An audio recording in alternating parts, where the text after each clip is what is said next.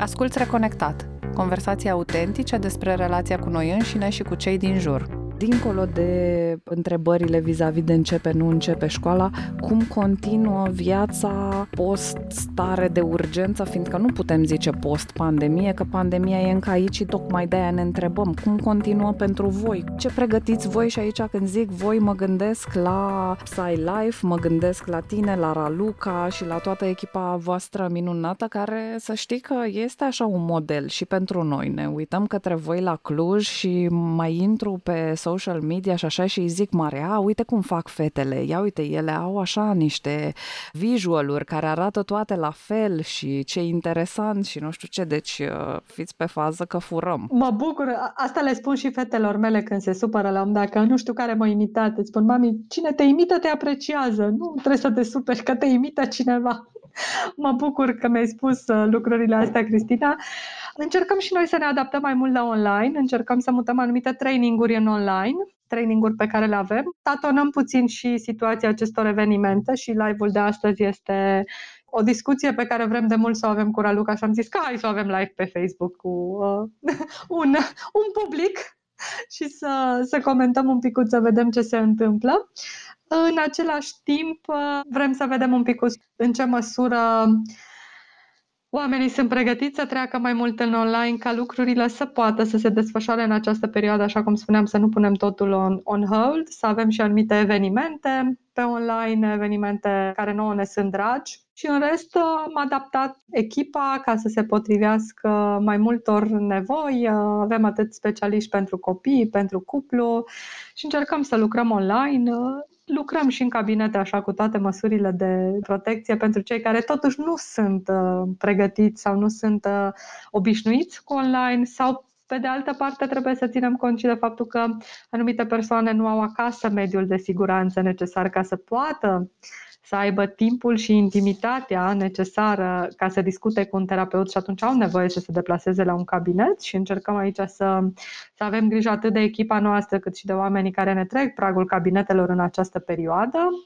Lucrăm mult cu noi ca să ne adaptăm, să avem grijă de comunitatea noastră de specialiști, pentru că sigur că noi suntem prin excelență acei oameni care dau, care au grijă de ceilalți, care îi întreabă, care oferă suport și noi de foarte multe ori uităm să avem grijă de noi înșine. Și aici de multe ori corpul ne atrage atenția că nu am avut grijă de noi și sigur că așa a apărut și subiectul discuției pe care o să o avem astăzi cu Raluca în live-ul de la șase și jumătate. Pentru că uităm să avem grijă de noi, uităm să ne uităm și la grijile pe care noi ni le facem și la lucrurile care ne lipsesc nouă și la efortul de adaptare pe care noi, terapeuții, este nevoie să-l facem și la faptul că îi conținem pe toți cu emoțiile, grijile, dificultățile lor și de foarte multe ori nu ne acordăm timpul necesar nouă ca să, ca să facem asta, să ne grijim, să ne încărcăm bateriile, să avem noi apoi de unde da și ajungem în anumite momente să fim uh, noi cu bateria descărcată și apoi ne simțim poate ineficienți în ceea ce facem sau simțim că nu suntem destul de buni sau n-am, n-am fost destul de pe fază, nu știu care ședință și nu am spus ce trebuia. Și ideea din spatele, din spatele PsyLife a fost și uh, partea asta de a avea o comunitate de specialiști în care, pe lângă ideea de a oferi comunității servicii de psihologie pe care le caută, de a fi un mediu în care noi, terapeuții, să găsim susținerea și să ne, să ne ajutăm reciproc, să ne oferim oportunitățile de dezvoltare profesională, dar și personală, într-o comunitate în care să ne simțim în siguranță. Asta ne dorim să creăm la PsyLife și încă construim. Cu siguranță mai avem multe de făcut. Și noi apreciem foarte mult că există astfel de locuri și că se construiesc comunități și că nu mai suntem cumva singuri și separați, fiindcă această înstrăinare în propriul cabinet, dacă nu ai și un coleg aproape, dacă nu ai și susținerea unui coleg, da, este foarte dificilă pentru noi ca meserie și deja, da, sunt multe studii care arată asta despre majoritatea meseriilor care se concentrează pe grija față de ceilalți. Vorbim de noi, de medici, de asistenți sociali și așa mai departe.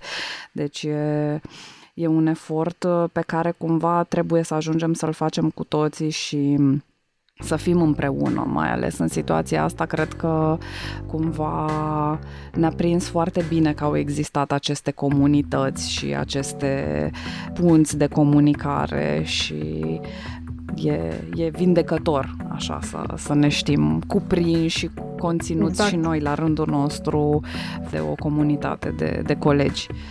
Foarte, foarte tare că avem asta. Ai ascultat Reconectat. Acesta a fost un update la episodul trei. Dacă vrei să asculți tot interviul, intră pe reconectat punct ro sau oriunde asculți podcasturi. Urmărește-ne pe Facebook și pe Instagram.